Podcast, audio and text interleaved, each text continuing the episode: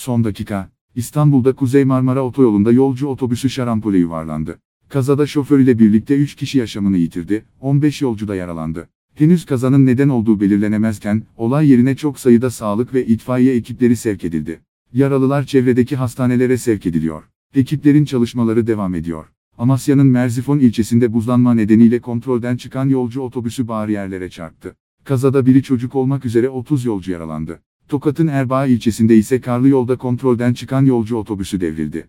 Kazada ilk belirlemelere göre bir kişinin öldüğü, 18 kişinin yaralandığı bildirildi. Afyonkarahisar'da da kar yağışı nedeniyle kontrolden çıkan yolcu otobüsü refüje girdi. Otobüsteki 40 yolcu ölümden döndü.